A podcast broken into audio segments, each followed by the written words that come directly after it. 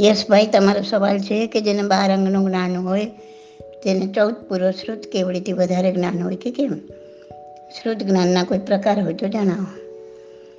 યશભાઈ બાર અંગના જ્ઞાનની પ્રરૂપના કોણ કરે? કેવલી ભગવાન. અને એને શબ્દમાં કોણ ગૂંથે? એને શાસ્ત્રમાં કોણ ગૂંથે? ગંધર ભગવંતો ગંધર ભગવંતો પણ કેવળ જ્ઞાન પામેલા હોય છે, કાં તો, અને કાં તો નિશ્ચયથી કેવળ જ્ઞાન પામે છે.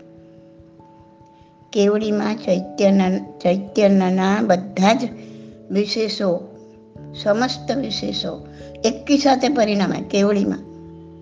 ને એવા કેવળ જ્ઞાન મળે એ આત્માને અનુભવે.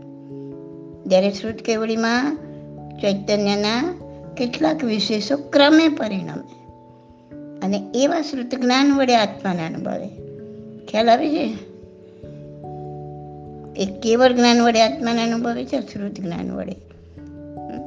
ઓલામાં સંપૂર્ણ ચૈતન્યના બધા જ વિશેષો એમાં પરિણમ્યા હોય આમાં ક્રમે પરિણમે એટલે સમજો કેટલો ફરક છે કેવલી ભગવાન સૂર્ય સમાન કેવળ જ્ઞાન વડે આત્માને દેખે અનુભવ અને શ્રુત કેવળી દીવા સમાન શ્રુત જ્ઞાન વડે આત્માને દેખે અનુભવ અનુભવે એટલે કેવળ જ્ઞાનીએ પ્રરૂપેલી દ્વાદશાંગીમાં સંપૂર્ણ જ્ઞાન છે અને એના ભાગ રૂપે ચૌદ પૂર્વનું જ્ઞાન.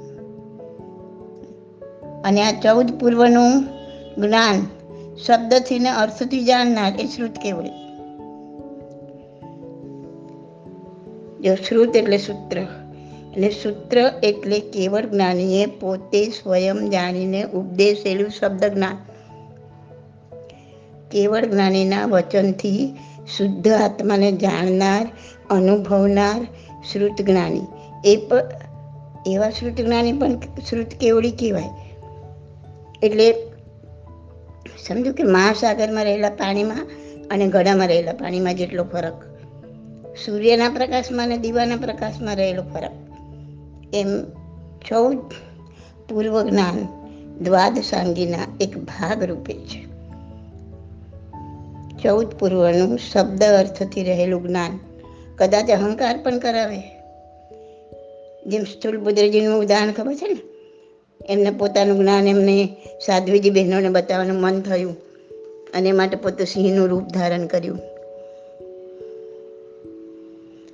આવું આજે સૂર્ય સમાન દ્વાદસાંગીનું જ્ઞાન પ્રરૂપનારને આવું ક્યારેય ના અહંકાર ચડે, આવું ક્યારેય ન થાય. ક્યારેય આવું સંભવ નથી.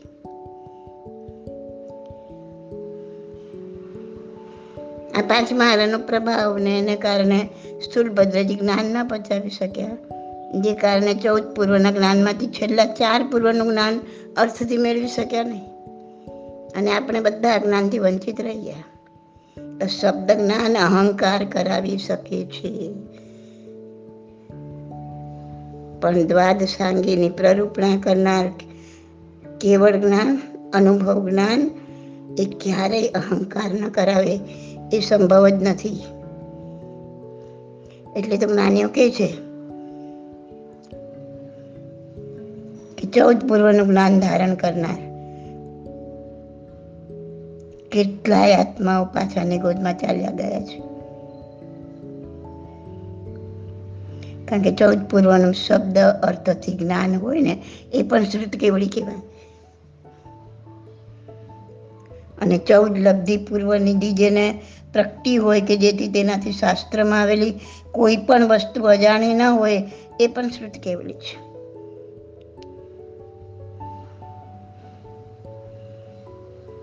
એમને શબ્દ અર્થથી આત્માને જાણનાર શ્રુત કેવડીને આત્મા અનુભવ જ્ઞાન હોય પણ ખરું ને ન પણ હોય. એમને કેટલાક વિશેષો ક્રમે કરીને પરિણામ. કેવળ જ્ઞાની ભગવંતે પ્રરૂપેલું દ્વાદશાંગીનું જ્ઞાન વિશાળ છે. ને ચૌદ પૂર્વનું જ્ઞાન એના એક ભાગ રૂપે છે. ખ્યાલ આવ્યો? તમારો ત્રીજો સવાલ છે કે શ્રુત જ્ઞાનના પ્રકાર જણાવો. આયસભાઈ, મતિ અને શ્રુત. આ બે જ્ઞાન, મતિ, શ્રુત જ્ઞાન. બધા જ પ્રાણીઓને સામાન્ય રીતે હોય મતિ જ્ઞાન ઉપર વધારે વિચાર કરીએ એ શુદ્ધ જ્ઞાન. જીન ભગવંતના વચનો જેમાં છે એ શાસ્ત્ર ભણવાથી કે સાંભળવાથી જે જ્ઞાન થાય તે શુદ્ધ જ્ઞાન કહેવાય. સમજી લો કે જે આ કાનથી, આ ઇન્દ્રિયથી આત્મા શબ્દ સંભળાયો. આ જ્ઞાન મતિ જ્ઞાન કેમ કે ઇન્દ્રિયથી મળ્યું. ઇન્દ્રિયથી આત્મા શબ્દ સંભળાયો. પણ આ આત્મા શબ્દથી આત્માના ગુણનો બોધ થવો, આત્મા સાંભળે એટલે પછી એ વિચાર આવે કે આત્માના પર્યાય શું છે, આત્મા કેવો છે, આત્મા શું છે? આ બધો જે બોધ થાય ને, મળ્યું છે નથી મતિ જ્ઞાનથી ઇન્દ્રિયથી. પણ એમાં એ શબ્દ સાંભળ્યા પછી આ જે બોધ થયો આપણને, એ શ્રુત જ્ઞાન એટલા માટે આ શાસ્ત્ર જ્ઞાનને શ્રુત જ્ઞાન કહેવાય. એટલે શ્રુત જ્ઞાનના મુખ્ય બે ભેદ. આ બે ભેદ સમજાવવા માટે કહું છું. અક્ષરાત્મક શ્રુત જ્ઞાન અને અનક્ષરાત્મક શ્રુત જ્ઞાન. અક્ષરાત્મક શ્રુત જ્ઞાન અક્ષરો દ્વારા એનો અર્થ વિચારવાથી થાય. જેમ કે શાસ્ત્રના શબ્દો. હવે એ અક્ષર વાંચીએ અને વિચારીએ અને એનું જ્ઞાન થાય કે શું હશે, કેવું હશે. બરાબર? તો એ અક્ષરાત્મક શ્રુત જ્ઞાન અને બીજું છે અનક્ષરાત્મક શ્રુત જ્ઞાન જેમાં શબ્દની જરૂર નથી. અનક્ષર એટલે અક્ષર નથી, શબ્દ નથી. ઇન્દ્રિયોથી મતિ જ્ઞાન દ્વારા પદાર્થને આપણે જાણીએ. અને જાણ્યા પછી તે પદાર્થ આપણને, એટલે જાણ્યો આપણે ઇન્દ્રિયથી, આંખેથી દેખીને જોયો કે, નાખેથી સૂંઘીને ખબર પડી. અને એ એ જાણ્યું એ મત જ્ઞાન થયું અને પછી એ પદાર્થ આપણને હિતકારી છે, અહિતકારી છે, બધી બુદ્ધિ થાય. તે અનક્ષરાત્મક જ્ઞાન. આમાં આપણે કંઈ વાંચવા નથી ગયા. અનક્ષર. એક ઉદાહરણથી સમજાવું કે કીડીને દૂરથી સુગંધ આવી, બરાબર? એ મત જ્ઞાન થયું. પણ પછી એ સુગંધ પદાર્થની નજીક જવું, એ એક એની નજીક જવાની જે એને બુદ્ધિ થઈ એ અનક્ષરાત્મક શ્રુત જ્ઞાન આમ શ્રુત જ્ઞાનના ચૌદ ભેદ છે. આમ તો હમણાં બે સમજાવ્યા એ અક્ષર શ્રુત અનક્ષર શ્રુત સંજ્ઞી શ્રુત અનાદિશ્રુત, મિથ્યાશ્રુત સપર્ય વસત શ્રુત અપર્યવસિત શ્રુત ગ્રમિક શ્રુત અગમિક શ્રુત અંગ પ્રવિષ્ટ અંગ બાહ્ય શ્રુત ઓકે, ખ્યાલ આવ્યો?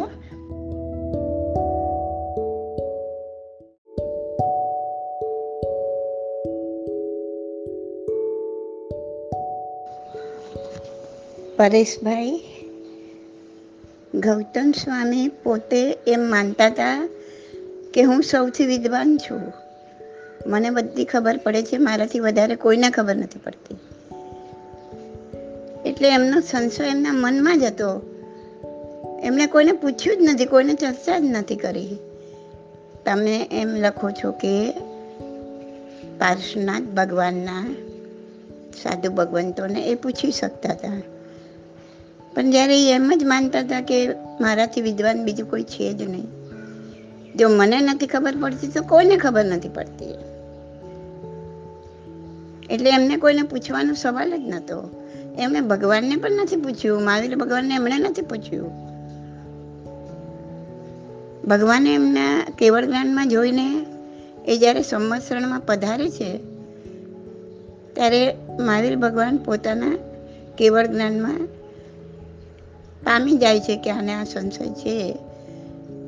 અને આ એક નિમિત્ત બનવાનું હશે કે જેના લીધે ગૌતમ સ્વામી એમના અનુયાયી બન્યા. એટલે ભગવાને સામેથી એમને કીધું કે તારા મનમાં આ સંશય છે અને એનું આ નિવારણ છે. અને પોતે બ્રાહ્મણ હતા ગૌતમ સ્વામી, તો એને એમના ગ્રંથમાં બી બતાવ્યું કે તમારા તારા ગ્રંથમાં તું જે ભણ્યો છે વેદ, એમાં પણ આનું આ સંશયનો જવાબ છે. આ આપેલો છે, પણ તું સમજ્યો નથી. એટલે આ તમે જે સવાલ કર્યો એ સવાલ જ ઉત્પન્ન નથી થતો. આજે હું એમ માનતો મને બધી જ ખબર પડે છે. કોઈ એકાદ વસ્તુ મારા મનમાં ડાઉટ હોય, પણ હું જ્યારે એમ માનતી હોય કે મારાથી વધારે કોઈને ખબર જ નથી, તો મારે કોઈને પૂછવાનું જ નથી. સવાલ આ હતો, વાત આ હતી. ખ્યાલ આવ્યો? એટલે આ બધી ચર્ચા બરાબર છે મનમાં? સંશય ઉઠે, તમે પૂછો. મને સમજણ પડતી હોય તો હું જવાબ બી આપીશ. પણ આપણા આત્માનું કલ્યાણ કરવા માટે હવે આપણી પાસે બહુ થોડો ટાઈમ બચ્યો છે એટલે આ બધી બીજાની વાર્તાઓ, આ બધા પર, આપણા માટે પર. ખાલી ગાઈડલાઈન લેવા માટે ઠીક છે. આપણા માટે તો અત્યારે આપણા આત્માનું કલ્યાણ કેમ કરવું? આત્મામાં કેમ વધારે વધારે રહેવું? આપણે આપણા ભૂતકાળમાં બી નથી જવાનું. આપણા ભૂતકાળમાં ગયા ને તોય કર્મનો ગુણાકાર. આપણા ભવિષ્યના વિચાર કરે ને તોય કર્મના ગુણાકાર. વધુમાં વધુ વર્તમાનમાં રહી વધુમાં વધુ આત્મામાં રહી અને કર્મોની નિર્જરા કરી અને જેટલું છૂટાય જેટલું છૂટાય એટલું છૂટવાનું છે. એટલો રસ્તો કપાઈ જશે. બાકી એનાથી વધારે આપણે જો પરમાં ગઈને પરની ચર્ચા, આ તો એમ વર્ષો પહેલાં એ થઈ ગયા ને એમનોય ભૂતકાળ. એની ના નથી, આ સવાલો થાય. તમે પૂછો બી ખરા, હું જવાબ બી આપીશ, મને અનુકૂળતા હશે એટલે. પણ હવે લક્ષ્ય આપણું વધારે એ કે આપણે કેમ છૂટવું? હરેકની કહાની અલગ, એમ આપણી કલા કહાની પણ અલગ છે. આપણે આપણી કહાની લખી શકીએ તો બહુ છે એટલે તમે જોજો, મારી બુકમાં મેં કોઈ આડી અવડી કોઈની ચર્ચાઓ નથી કરી. આનું આમ હતું, આનું આમ હતું, આનું આમ થયું. બહુ જરૂરી લાગ્યું હશે ત્યાં એકાદ નાનું ઉદાહરણ આપ્યું હશે. બાકી એ જ ચર્ચા છે કે કેમ છૂટવું શું કરવું, શું છે, કેવી રીતના ગૂંથાઈએ છીએ. તો વધુ ધ્યાન આપણે એમાં આપીએ. બરાબર ને? ઓકે?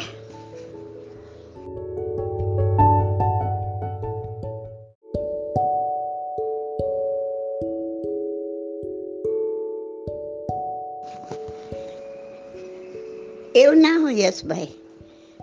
છેલ્લે સુધી છેલ્લા ભાવમાં બી શંકા ન જ હોય એવું નથી.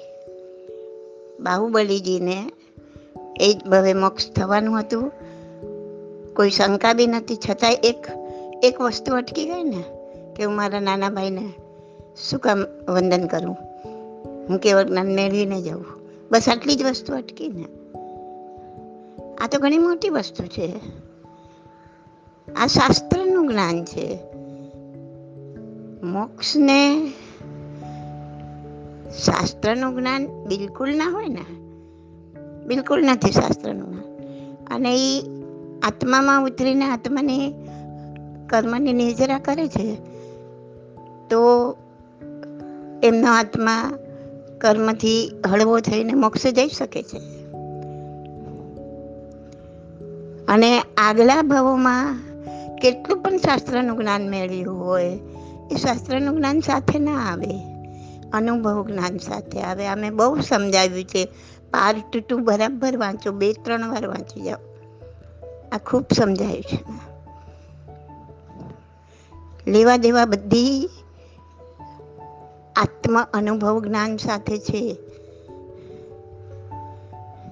શાસ્ત્ર જ્ઞાન ગાઈડલાઈન આપે, જણાવે. કે આમનું આમ છે. આ આ કર્મોથી તું હળવો થા. પણ એ થવાનું પ્રેક્ટિકલી કરો તો જ થાય ને તો ના થાય. ત્યાં સુધી આવું શાસ્ત્ર જ્ઞાન કેટલું પણ મેળ્યું હોય. ચૌદ પૂર્વ સુધીનું પણ મેળ્યું હોય. એ શાસ્ત્ર જ્ઞાન હોય એ બધું ભૂસાઈ જાય, સાથે ના આવે. એ ડૉક્ટરની ડિગ્રી જેવું છે. ડૉક્ટરની ડિગ્રી તમે મેળવી હોય, એ બીજા ભાવમાં સાથે આવે છે. એ શાસ્ત્ર જ્ઞાન છે. એટલે ગમે એટલું તમે ભણો. શાસ્ત્ર જ્ઞાન સાથે ના આવે, અનુભવ જ્ઞાન સાથે આવે. અનુભવ જ્ઞાન ક્યારે થાય? જેમ જેમ તમે આત્મામાં ઉતરીને ધ્યાનમાં ઉતરીને કર્મની નિર્જરા કરતા જાઓ, નિર્જરા કરતા જાઓ. અત્યાર સુધી કેટલા ઢગલા બંધ બાંધ્યા હશે. ઢગલાના ઢગલા હિમાલયના પર્વતોથી મોટા પર્વતો બને એટલે. હવે એક એક એક એકને ઉદીર્ણ આમાં લાવીને નિર્જરતા જાઓ. તો જરાક જગ્યા થાય. જરાક આત્માનો પ્રકાશ બહાર આવે. એ અનુભવ એ સાથે આવે. એ જેટલી જગ્યા થઈ એ સાથે આવે. એ અનુભવ જ્ઞાન સાથે આવે, એ સમ્યક જ્ઞાન સાથે આવે. એ સમ્યક જ્ઞાન છે. શાસ્ત્ર જ્ઞાન, અનુભવ જ્ઞાનમાં આસમાન જમીનનો ફરક છે. શાસ્ત્ર જ્ઞાન જાણકારી માટે જરૂરી છે. એ જાણકારી આગળ વધારવા માટે, આગળની આગળની આગળની પેઢીને મળી રહે. એ લોકો પણ કંઈક જાણે, એના માટે પણ જરૂરી છે. આજે હું શાસ્ત્ર જ્ઞાન નહીં ભણું તો મારા બાળકોને શું આપીશ? એના બાળકોને શું મળશે? તો આપણે સુધી પહોંચ્યું છે. એ આપણે આગળની પેઢીને આપણા પર ઉપકાર છે. એટલે શાસ્ત્ર જ્ઞાન જાણવું જરૂરી છે, ભણવું જરૂરી છે, સમજવું જરૂરી છે. પણ એ સર્વસ્વ નથી. એ પ્રમાણે તમારું આચરણ, એ પ્રમાણે તમે એને પ્રેક્ટિકલમાં મૂકવો, કર્મની નિર્જરા કરવો અને અનુભવ જ્ઞાન મેળવો, આત્માને મેળવો, આત્માના દર્શન કરો.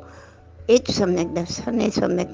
અને એ મેળવીને, એ જેટલું મેળવું, એ બીજા ભાવમાં સાથે આવે. અને એમાંય ક્યાંક આગળના આગળના આગળના કોઈ આવા કર્મો ક્યાંક એક જ નડી જાય. એક પણ કર્મ બાકી હશે આવું ત્યાં સુધી સંશયો પણ થવાના. જાણવાનું બાકી પણ રહેવાનું. અને જાણ્યા પછી પ્રેક્ટિકલમાં મૂકવાનું પણ બાકી રહેવાનું.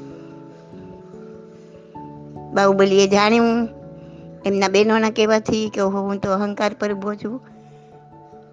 અને જાણીને ઊભા રહ્યા હોત તો કંઈ ના થાત. જાણ્યા પછી એમણે પગ ઉપાડ્યો કે ના, ખોટું છે, મારે મારે વંદન કરવા કરવા જવું જોઈએ, મારા ભાઈઓ પાસે જવું જોઈએ. તો કે વગ્ન થઈ ગયું. એટલે બધું બહુ વસ્તુ ડીપમાં સમજવાની છે. આપણા ખાલી આપણને, આપણા અત્યારના નોલેજ પ્રમાણે નથી વિચારવાનું. આપણું નોલેજ તો એટલું કે ભાઈ, આટલું છેલ્લા ભાવમાં બી એમને આવો સંશય રહ્યો. અરે, આ તો કાંઈ નથી, આનાથી વધારે ઘણું બધું રહે. ઘણા બધા એવા મોક્ષી ગયા છે કે છેલ્લા ભાવ સુધી તો ઘણા બધા સંશયો રહ્યા હોય. અને જેમ જેમ આમ આ કર્મની નિજરા કરતા ગયા કરતા ગયા કરતા ગયા અને સંશયો દૂર થઈ ગયા, અંદરથી દૂર થઈ જાય, કાં તો કોઈ નિમિત્ત મળે. આમ મહાવીર ભગવાનનું નિમિત્ત મળ્યું. ને ના નિમિત્ત મળવાનું હોય તો અંદર જેમ જેમ આત્મામાં ઉઘાડ થતો જાય, કર્મના બહારથી હળવો થતો જાય અંદરથી જ બધું ઉઘાડ થાય. મારી ભગવાનનું જ્ઞાન ક્યાંથી આવ્યું? કેવળ જ્ઞાન ક્યાંથી? કોઈ આપ્યું એમને? એ આ રીતના પોતાના વર્ષોના વર્ષો સુધી સાધના કરીને કર્મોની નિર્જરા કરતા ગયા કરતા ગયા કરતા ગયા. એ ક્યાં કેવળ જ્ઞાન સાથે જન્મ થાય? અવધિ જ્ઞાન સાથે જન્મ થાય. તો જેમ કરતા ગયા, એમ એમ આત્મા પરના કર્મનો ભાર હળવો થતો ગયો. અને જેમ જેમ કર્મનો ભાર હળવો થતો ગયો, અંદર આત્મામાંથી અવગાડ થયો. કારણ કે આત્મા પોતે જ ખાલી પોતે ફક્ત જ્ઞાનનો પુંજ છે. આત્મા પોતે જ જ્ઞાનનો પુંજ છે. કે એને ઉઘાડ થઈ ગયો એટલે બધું જ્ઞાન આવ્યું. અને એ આવ્યું, એ આપણને આપ્યું. કે બહાર લેવા નથી ગયા. બહારથી કંઈક મળે છે તો ખાલી નિમિત્ત બને. બાકી એનો ઉઘાડ થાય, એનો ટાઈમ થાય, એ અંદરથી જ આવે છે. એ નિમિત્ત મળી રહે બધા. એટલે આ સવાલને કોઈ સ્થાન જ નથી. આ તો કંઈ નથી, આવું ઘણું બધું બને છે. જે અગિયારમાં કે ચડેલા બી કેમ પડે છે? એની પાછળના ઘણા રીઝન હોય છે. ઘણા કારણ હોય છે. એ જ્યાં સુધી આત્મા છૂટ્યો નથી, ત્યાં સુધી આ બધું પોસિબલ છે. આત્મા છૂટી ગયો કે જ્ઞાન થઈ ગયું, પછી કોઈ વાત જ નથી રહેતી. એટલે આપણને, આપણે કે ને, આપણી દ્રષ્ટિ ક્યાં સુધી પહોંચે કે ના ભાઈ, જો આ સામે દિવાલ દેખાય છે ને, ત્યાં સુધી જ છે, બાકી આગળ કંઈ નથી, પણ આગળ છે. તારી દ્રષ્ટિ નથી પહોંચતી ભાઈ. આપણા આત્માને કહીએ છીએ આપણે. કે ભાઈ, તારી દ્રષ્ટિ નથી બધી પણ આગળ બધું ઘણું બધું છે. એમ આપણી બુદ્ધિમાં આટલું જ બેસે છે, પણ એવું નથી હોતું. ઓકે?